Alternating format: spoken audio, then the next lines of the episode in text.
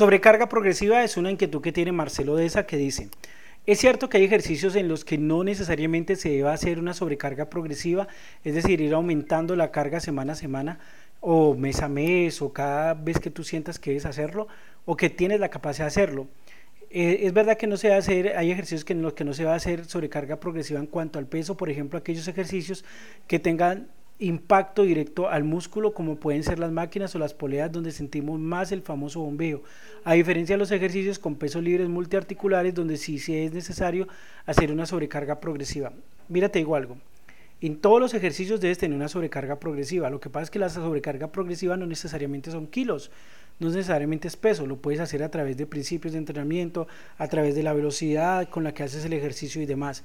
Pero en todos los ejercicios debe haber sobrecarga progresiva así sean ejercicios de aislamiento como tal, ¿sí? O monoarticulares. Por ejemplo, si tú estás haciendo una polea para tríceps y empezaste con 5 kilos, tu primer vez que fuiste al gimnasio, va a pasar 6 meses y vas a seguir con los mismos 5 kilos y lo vas a hacer solamente lentico, ¿no?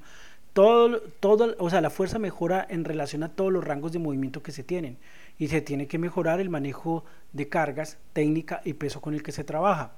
Eh, lo que pasa es que hay gente que exagera pretendiendo meterle una cantidad de pesos sin tener una técnica regulada y pues ahí es donde se comete el error. Pero sobrecarga progresiva, lógicamente sí, pero con las diferentes variantes que no solamente son peso, sino que también son principios de entrenamiento y algunas de técnica, pero el peso también es una variante interesante que se debe tener presente.